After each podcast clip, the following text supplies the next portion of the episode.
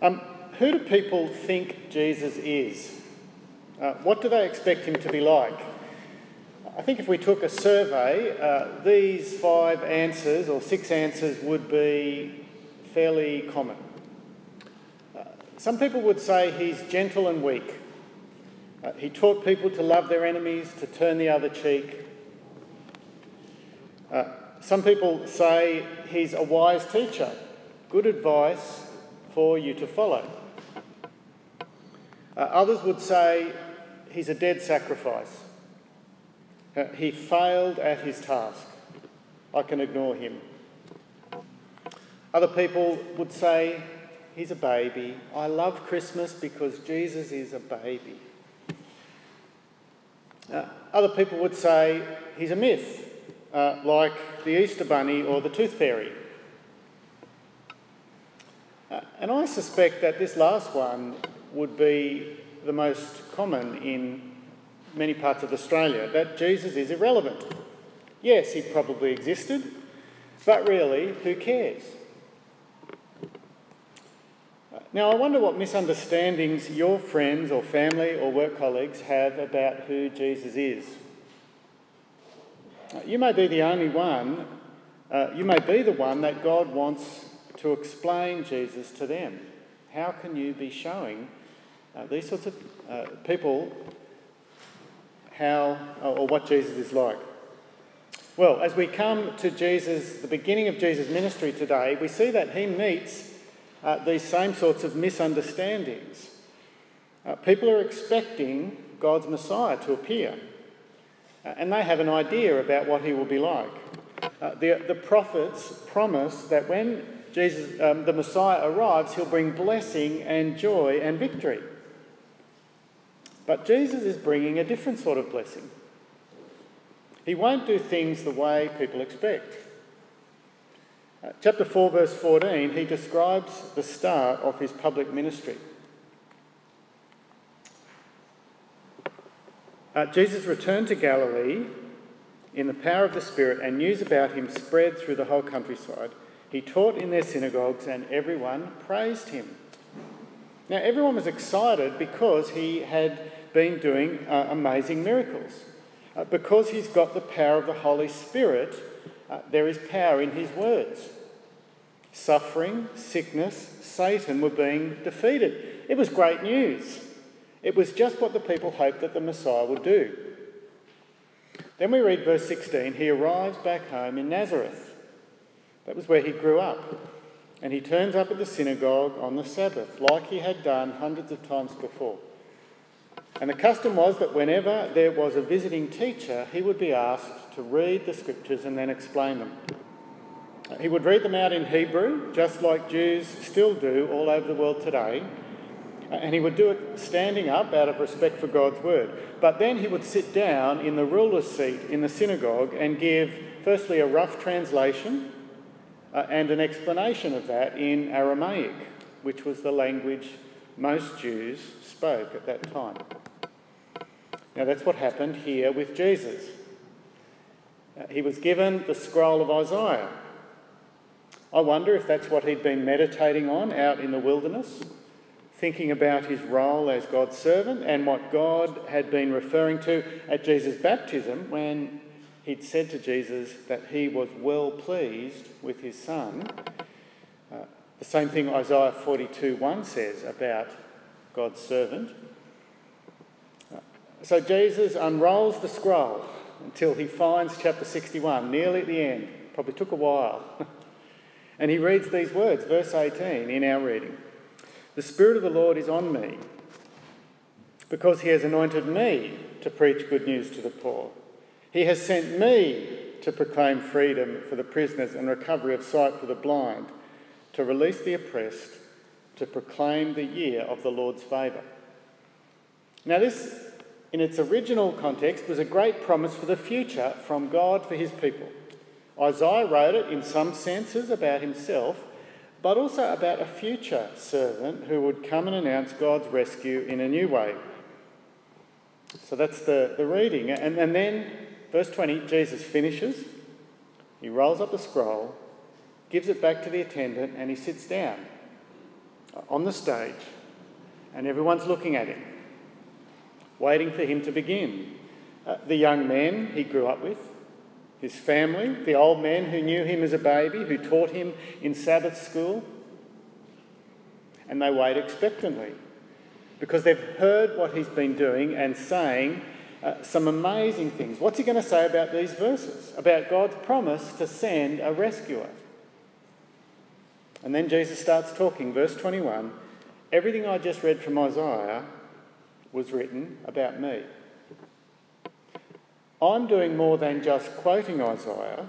In fact, it's the other way round. Isaiah wrote these words about me. The Spirit of the Lord is on me because He's anointed me to preach good news to the poor, to proclaim freedom for the prisoners and recovery of sight for the blind I've got a message from God for you, and it's great news. His kingdom is on its way. And his kingdom is about freedom and sight and the end of poverty and the relief from pain. Now, that's great news, isn't it? Understandably, the people are pretty pleased. Verse 22 All spoke well of him and were amazed at the gracious words that came from his lips. Isn't this Joseph's son? They asked. Who would have thought? Such good news from someone we've known since he was a baby. How unexpected. But here's the first complication. Do you see it? How do they describe Jesus? Who is he according to them? He's Joseph's son. But in the last chapter, we saw who he really was. We saw the truth that at his baptism, what do we learn? What does God say to Jesus? 322 you are my son, whom I love. With you I'm well pleased. Uh, but that comes as a bit of a surprise for his friends and neighbours. They love his message, but all they can see when they look at him is Joseph's little boy. It's the first sign they misunderstand Jesus. They're too busy looking with their eyes to see that God is at work in Jesus through his Spirit. And Jesus realizes it because he gives a strange answer, verse 23. He sees the motives behind their question. He sees their greed, their self centeredness, misunderstanding what Jesus is about. Look at verse 23. Uh, Jesus said to them, Surely you will quote this proverb to me Physician, heal yourself. Do here in your hometown what we've heard that you did in Capernaum. In other words, you're expecting to see some of this good news right here in Nazareth, like you heard that I did in Capernaum. Some of that Isaiah stuff prisoners freed, blind people healed. You see, they speak well of Jesus out of their self interest. They're more concerned with personal benefit than the amazing news that God's new kingdom is dawning. But the truth is, God's plans are much bigger than just Nazareth, they're much bigger than Israel. And Jesus gives them a sharp rebuke. Verse 24 No prophet is accepted in his hometown. And he goes on to give them a history lesson about Elijah and Elisha. And his point is back in the time of those prophets, God chose not to work in Israel, but to work among the Gentiles. There were plenty of Jews to help, and yet it was to non Jews that God did a miracle. Jesus' point is that in the time of Elijah and Elisha, uh, that's what God did. And that's what he's doing now. God hasn't suddenly changed his way of doing things with Jesus. He has always been interested in those outside of Israel as well. The only thing he's looking for is faith, not nationality. Uh, the people of Nazareth need to expand their horizons, and they need to trust the Saviour and the Messiah who's right there with them. And we see by the crowd's reaction that Jesus gets them right. They misunderstand Jesus, but he doesn't misunderstand them. Verse 28 they're enraged with those words of Jesus. How dare God choose to take his good kingdom somewhere else? Who does God think he is? Why? He should be blessing us. And so, verse 29, they drive him out of town right to the edge of a cliff. It's a mob lynching. It's shocking, isn't it, how quickly they turn. A few moments earlier, they're speaking well of him, and now they're trying to kill him. They're only glad about Jesus when he fits their plans, when he benefits them, and they're not willing to share. Do you sometimes treat Jesus like that? Keep him to yourself. Are you unwilling to step outside of your comfort zone to share him? Are you happy to spend time with other Christians where it's comfortable, but not willing to go beyond that? what about your attitudes towards other types of people? Do you limit who you think deserves to know Jesus? Do you dismiss people as being beyond God's grace? Oh, I won't talk about Jesus with them. They're too wealthy. They wouldn't be interested. Or they're too intellectual. They're too difficult. They're too happy. I think I've thought that. This person's life's complete. Do they really need Jesus?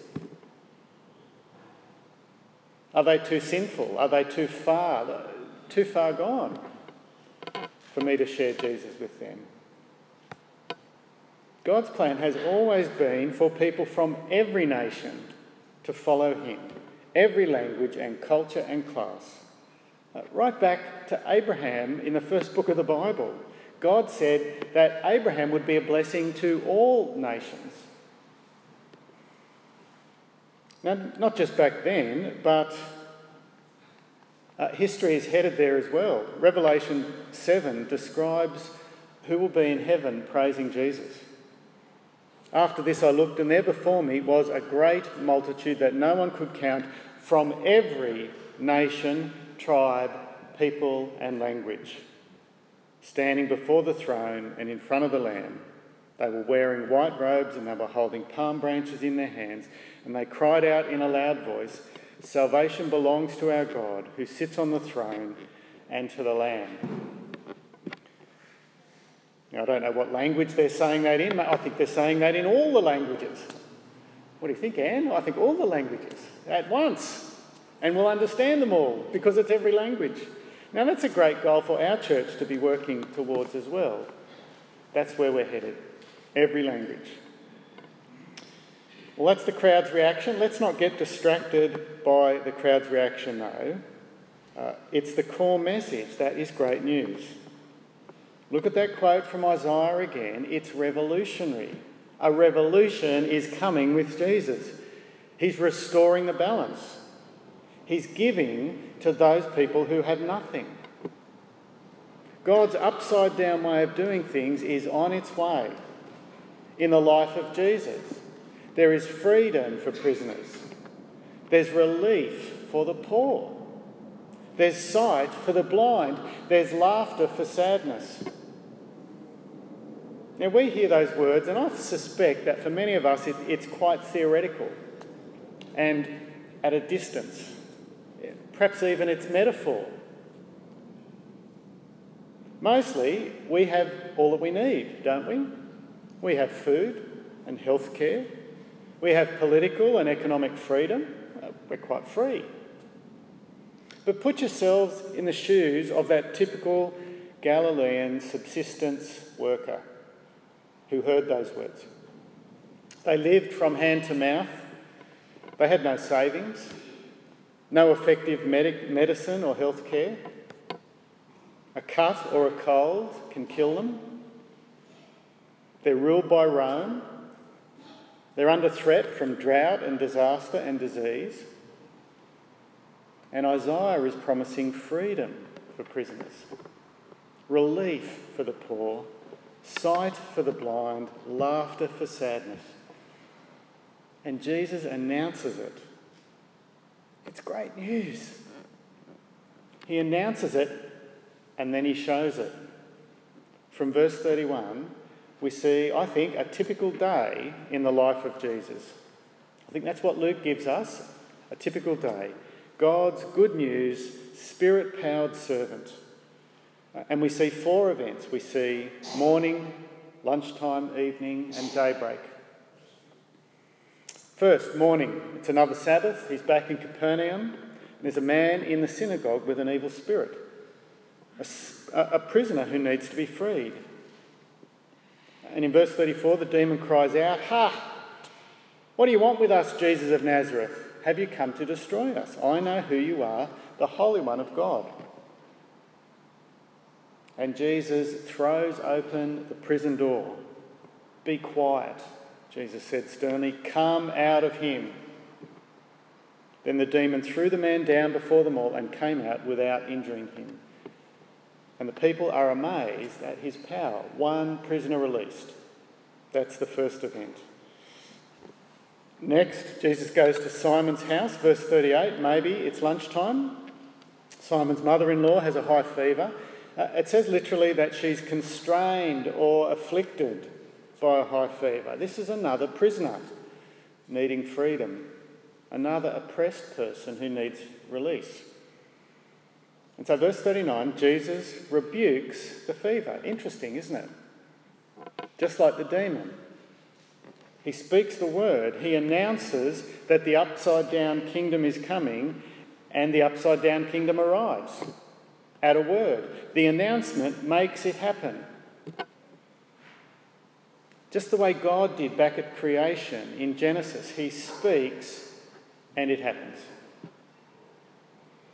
The oppressed woman is released, and at once she gets up and makes them lunch. Well, next episode in this one 24 hour period, uh, it's later that evening. Have a look at verse 40. When the sun was setting, the people brought to Jesus all who had various kinds of diseases, and laying his hands on each one, he healed them. Verse 41 more demons. Identifying Jesus as the Son of God, but Jesus rebukes them and would not let them speak. Now that's strange, isn't it? It's unexpected. You would think that publicity like that for Jesus would be good, especially when the demons correctly identify him as the Son of God. Do you notice? Uh, they're actually better than the people at recognising Jesus. They only see the son of Joseph. But Jesus has a good reason for keeping the demons quiet. We'll come back to it in a moment.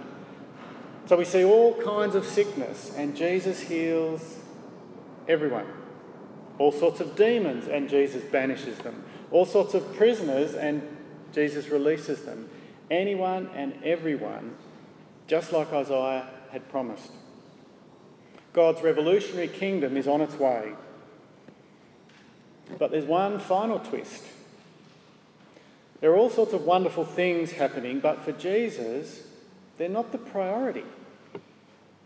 For Jesus, preaching is more important than miracles. Which we would suspect if we paid close attention to Isaiah's prophecies, because they talk about one who will preach good news, someone who proclaims freedom. So look at verse 42. He gets up at daybreak this is our fourth time reference. It's the start of a fresh day. He needs a fresh start. He's looking for somewhere quiet. the people were looking for him. And when they came to where he was, they tried to keep him from leaving them. But he said, I must preach the good news of the kingdom of God to the other towns also, because that is why I was sent.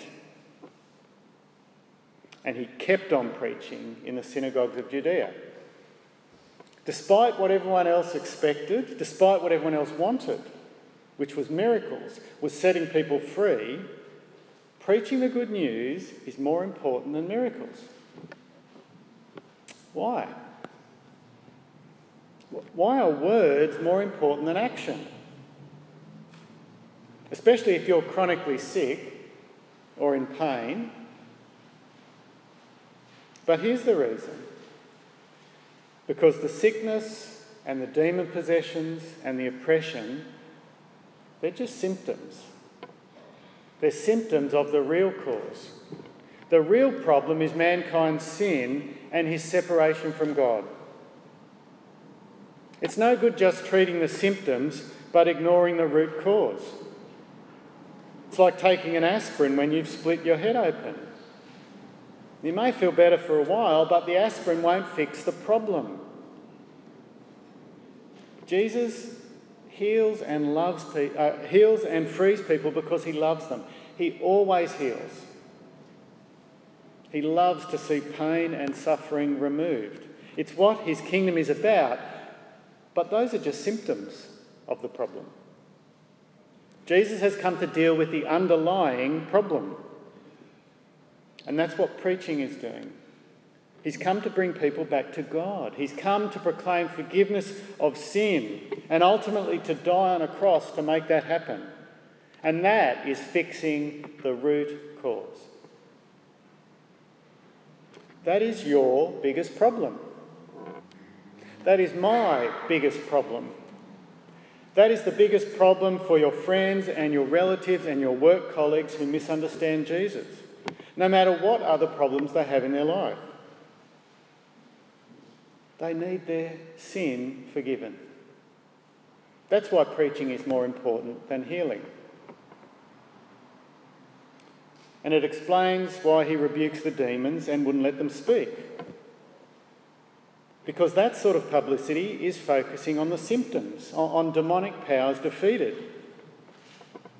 And that sort of publicity produces the misunderstanding that ends with crowds trying to throw him off a cliff. Preaching is more important than healing because it sets people free for eternity. What good are healed legs and eyes that see if the people still end up in hell? That's not freedom. It's where some churches get it wrong today, I suspect. They focus on symptoms rather than the cause. Some churches will focus on healing. They may preach the gospel, but if the focus is on physical healing rather than spiritual forgiveness, then they're focusing on symptoms rather than the cause. It's the same with churches who concentrate on social needs or aged care or drug education. It's focusing on the symptoms, not the disease. Those sorts of churches are like a major hospital that only offers Panadol and Band Aids. They close down their surgical wards.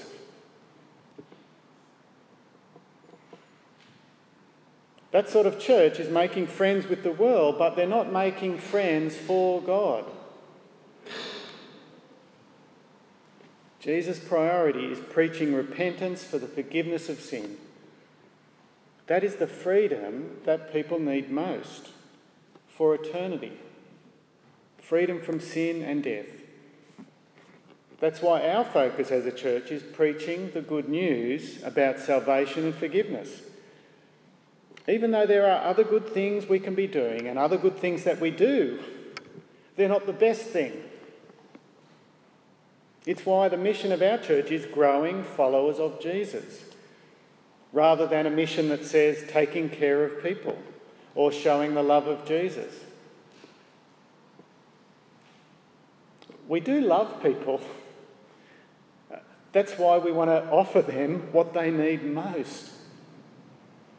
They need Jesus most. But that's not the end of the story. It's not either or. The wonderful news, as we read through, as we keep reading through the Bible, is that God's wonderful upside down kingdom is not about one or the other. It's not about forgiveness or healing. Jesus has actually come to set us free from both. He will deliver us from the symptoms as well as the disease. He will deliver us from suffering as well as sin. What we see Jesus doing here in this one day will become a reality for all eternity. The wonderful freedom that Jesus gave on earth for a few people for a few years, it's only a shadow of the reality. God's kingdom in Jesus is a glimpse, a foretaste of the future. It'll be nothing compared to when Jesus comes back, when the new heavens and the new earth begin. The glorious good news is that Jesus has come to give us physical healing and riches and comfort and prosperity and peace. But we will only see them fully when he returns in the new heavens and the new earth. Not yet, but soon. No more sickness or pain, no more despair or tears or evil, just freedom and peace and joy. At the moment, Christians, we know forgiveness of sin. That is real, that is eternal. But even as Christians, we experience the effects of sin. We experience its stain on the world sickness, poverty, injustice, broken relationships, pain. But Jesus announces that his kingdom is coming. He announces it by his word and by his deeds. A life that is free of sin and the symptoms of sin. If you want to be part of that future, you need to listen to Jesus' preaching, his message of forgiveness of sin. If you're not yet a Christian, that's what you need to do. What people wanted from Jesus during his life, he could only do one person at a time for short periods of time. But at the cross, he wins release and joy and freedom for eternity for anyone who asks. That's who Jesus is, and that's what he does. Let's pray. Our Heavenly Father, we thank you uh, for Jesus. We thank you for his message of forgiveness of sin. We thank you for his love that sets people free from suffering. We think of people that we know, uh, perhaps even ourselves, uh, people here today, uh, who need uh, freedom uh, freedom from suffering, uh, freedom from the effects of sin. Help them to trust you to look to you uh, so that Jesus might set them free as well. And we pray these things in his name. Amen.